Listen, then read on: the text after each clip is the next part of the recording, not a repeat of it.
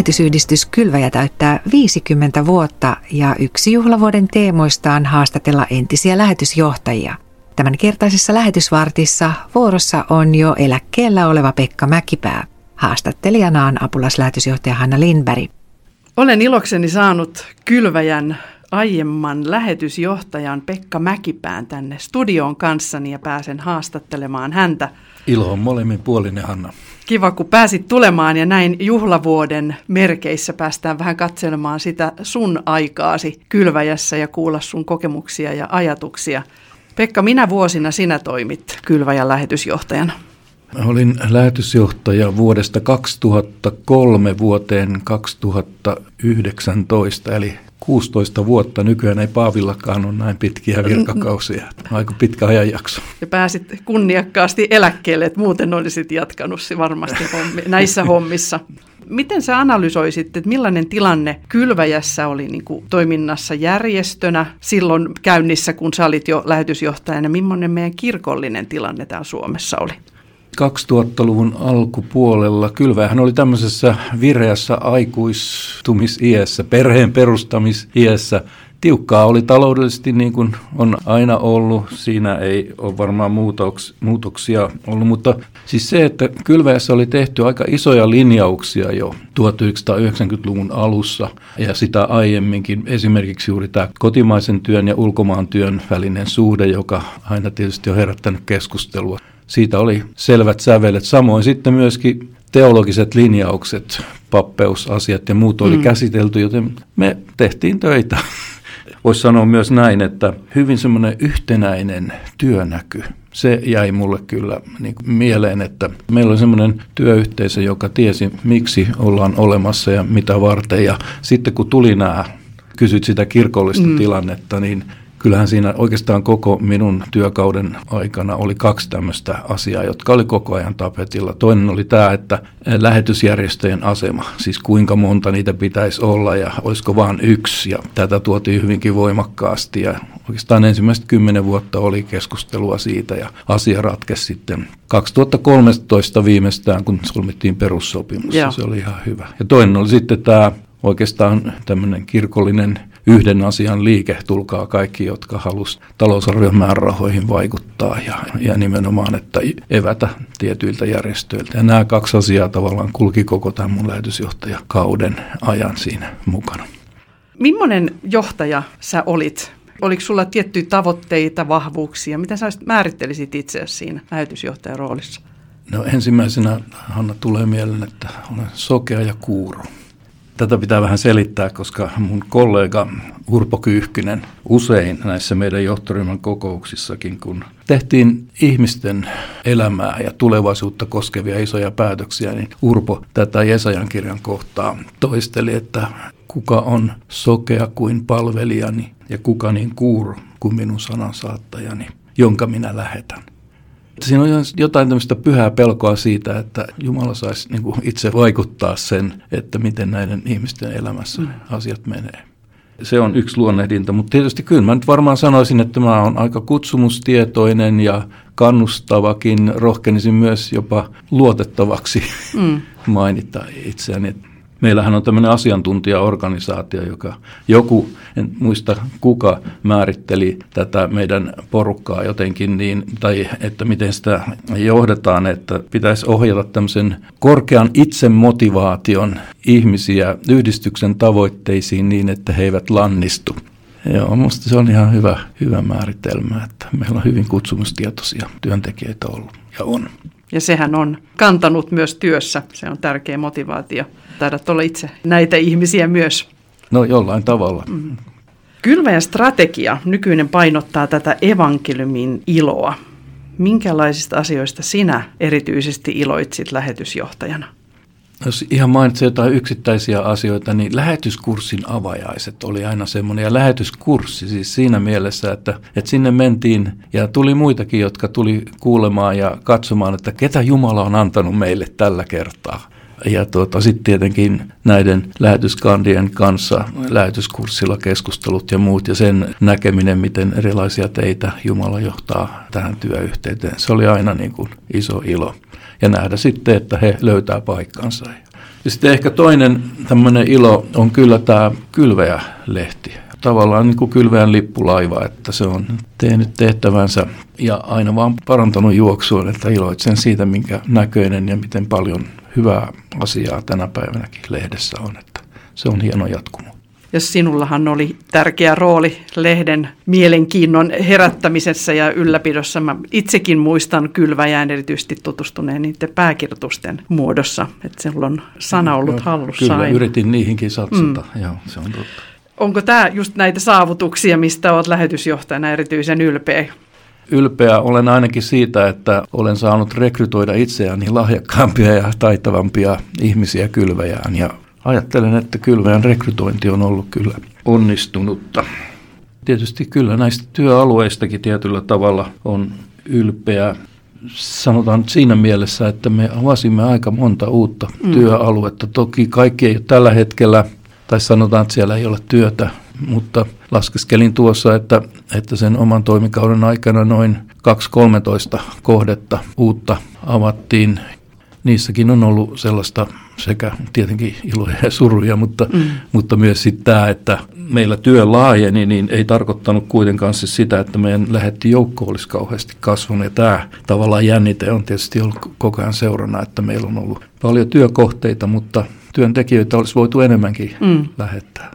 Tavoittamattomien kansojen tavoittaminen, erityisesti evankeliumilla, on vielä kesken. Se on se ollut kylväjän keskeinen kutsumus.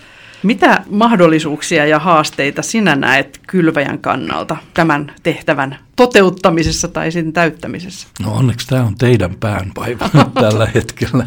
Ja luotan kyllä siihen, että te, joilla on se kosketus työalueisiin, kenttään, ihmisiin, niin parhaiten osaatte arvioida, että mitkä on kylveän mahdollisuudet tässä ajassa. Niitä on varmasti tosi paljon. Ehkä semmoisen voisin sanoa kuitenkin, että enpä varmaan itsekään olisi koskaan pakannut perhettäni etuasiaan, ellei siellä olisi ollut suomalaisia työntekijöitä. Eli se, että meillä on läsnäolo kentillä – niin se on kyllä, ajattelen ihan semmoinen yksi elintärkeä asia kylväjän jatkonkin kannalta, että meillä on työntekijöitä. Sehän on se evankeliumin syvin ulottuvuus kuitenkin, että se saa kädet ja jalat ja saadaan mennä sinne, missä Jeesusta ei tunneta. Mm. Elää siitä itse ja yhdessä. Nimenomaan, mm. joo. Kylväjä täyttää ensimmäinen kolmatta 50V. Vähän jo jatkona tuolle edellisellekin kysymykselle Ajatteletko, että kylväjää lähetystyötä tarvitaanko vielä 50 vuoden päästä? Ja pystytkö yhtään kuvittelemaan, miltä kylväjä voisi tai mitä sen pitäisi näyttää 50 vuoden päästä?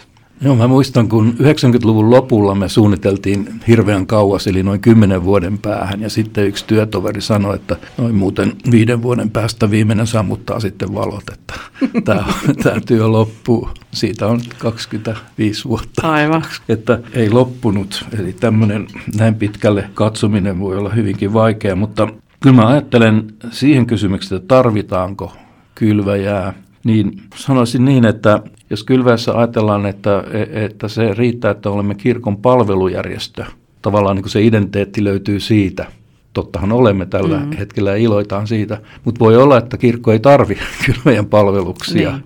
Eli meidän identiteetti ja, ja kutsumus pitäisi löytyä laajemmasta Jumalan kansan liikkeestä, jossa me ollaan osa ja, ja vieläpä niin, että me ei olla vain toteuttamassa jotain tiettyä toimialaa, vaan se on se syvin olemus, joka Jumalan kansan tehtävässä on että me ollaan Jumalan sydämen asialla. Niin jos tämmöinen itseymmärrys saa säilyä, ajattelen, että tällä hetkellä se on, mutta että onko se vielä 50 vuoden kuluttua ja onko meitä, niin ajattelen, että se on tärkeää. Tietysti myös rukoilemme, että hallituksen jäsenet lukevat ystäväkirjeet ja elävät sitä elämää lähettien kanssa. Se on hirmu tärkeää, että kylveällä on hallitus, joka ymmärtää, missä työalueilla mennään. Ja tietysti lähetysjohtaja häntä riepotellaan varmaan monenlaisessa ja hän tarvitsee esirukoustuen, niin kuin koko mm. työntekijäkunta ja johtoryhmä. Että enpä osaa sanoa tarkemmin, mm. että mikä, mikä on tilanne 50 vuoden kuluttua. Vielä tällainen kysymys, että olet pitkän linjan kylväjäläisiä tältä suunnalta tässä työssä mukana, niin oliko sulla joku lähetystyön esikuva tai idoli tässä matkan varrella, joka on vaikuttanut? Joo, mä kutsun häntä karttiperän mummoksi ajattelen, että tämmöinen mummo, jonka, joka elää siellä, joka päivä muistaa rukouksissa mm. lähettiään, harvoin häntä näkee, ei paljonkaan näe siitä, mitä tapahtuu, mutta uskollisesti ikään kuin asettuu iloiten taakan alle. Niin tällainen on mun esikuva ja idoli. Ja sitä varten, katsos, mulla on tässä raamattukin, se on yhden lähetysmummon kultaisilla kirjaimilla hänen nimensä muistuttamassa vaan sitä, että on muuten hyvin alleviivattu myös, Joo. että tällaiset esirukoilijat on ne, jotka pitää kylväjää liikkeellä. Ja kun otan raamatun esiin, niin muistan häntä, mm. joka nyt on jo ollut ylennetty kirkkauteen monta mm. vuotta sitten. Ja muistuttaa meitä myös, että mekin asetutaan tuohon rooliin sitten aikanaan ja Nimenomaan. rukoillaan lähetyksen puolesta. Haluatko vielä toivottaa 50-vuotiaalle kylväjälle jotain aivan erityistä? Niin, en tiedä erityistä se sana, joka tässä tuli mieleen, oli, oli tämä kylväjän strategia on ilo, niin liittyy iloon, niin tämä psalmi 126, jossa sanotaan, että jotka itkien menevät kylvämään vakkaansa kantain, ne riemuiten palaavat kotiin. Lyhteet sylissään, että ei ole kyse resursseista ja taloudesta lopulta, vaan Jumalan kutsusta. Ja sellainen työ, jossa ajatellaan pidemmälle, niin se on Jumalan siunaamaa työtä. Ja välillä on varmasti vaikeatakin, mutta jos mä ajattelen esimerkiksi sitä tilannetta, kun kylväjä syntyi tai se ensimmäinen toimisto, jossa oli siellä Terttu Rantavaaran yksiö ja jonka hermokeskus oli siinä keittokomerossa, jossa se kirjoituskone sijaitsi ja tästä lähti niin kuin sitten laajenemaan myös tämä kotimaassa tämä työ, niin onhan se jotenkin, että isotkin asiat alkavat pienestä. Mm. Ja iloitsen siitä, että missä nyt tällä hetkellä ollaan. No, mulla tulee yksi vertauskuva mieleen, mutta se voi olla tässä aika loppuista. Saako, saako Anna vielä? mennä vaan. Johann Sebastian Bachin tässä elämäkerrassa on semmoinen kuvaus siitä heikoista signaaleista ennen Ranskan vallankumousta. Ja siinä kuvataan hienosti niin kuin vertauskuvallisesti sitä, miten kansanjoukot ei tajunnut, mitä on tapahtumassa, että itsepintaisesti sirittäen puoli tusinaa heinäsirkkaa oli kokoontunut piiriin saniaisen alle samaan aikaan, kun monituhatpäinen karja lepäsi tammien alla ja mässytti heinää ja märehti kaikessa hiljaisuudessa.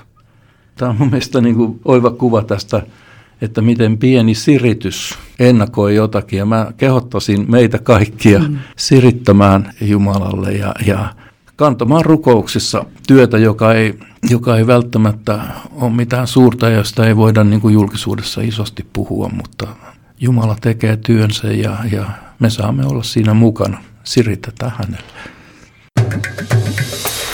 Kylväjä, jotta Jumalan valtakunta leviäisi. Näin Hanna Lindberg ja Pekka Mäkipää. Kylväjän juhlalehti julkaistiin helmikuun puolessa välissä ja tämän neljä kertaa vuodessa ilmestyvän maksuttoman lehden voit tilata osoitteesta kylvaja.fi. Ja nyt lähetysvartin päätteeksi rukoillaan vielä yhdessä Pekan johdolla. Kiitos elävä kolmiyhteinen Jumala siitä, että sinä synnytät elämää, teet olemattomat oleviksi ja kutsut työhösi ja kutsut yhteyteesi sanasi kautta. Kiitos syntien sovituksesta Jeesuksessa. Kiitos, että me olemme saaneet kuulla hänestä ja saamme luottaa elämämme ja tulevaisuutemme hänen lävistettyjen käsiensä varaan. Ja tänään me haluamme siunata ja kiittää kylväjän vuosista siitä, että olet kutsunut ihmisiä lähtemään ja lähettämään. Herra, Kiitos siitä, että olet antanut meille tämän tehtävän ja olet antanut myös kaiken tarpeellisen siihen. Haluamme siunata tänään kaikkia lähettäjiä, tiedät ihan jokaisen.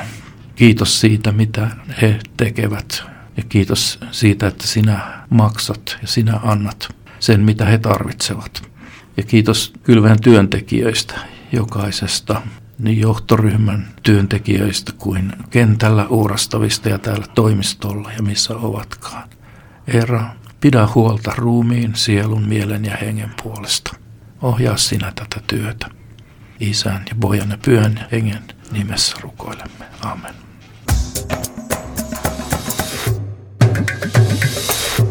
Kylvaja.fi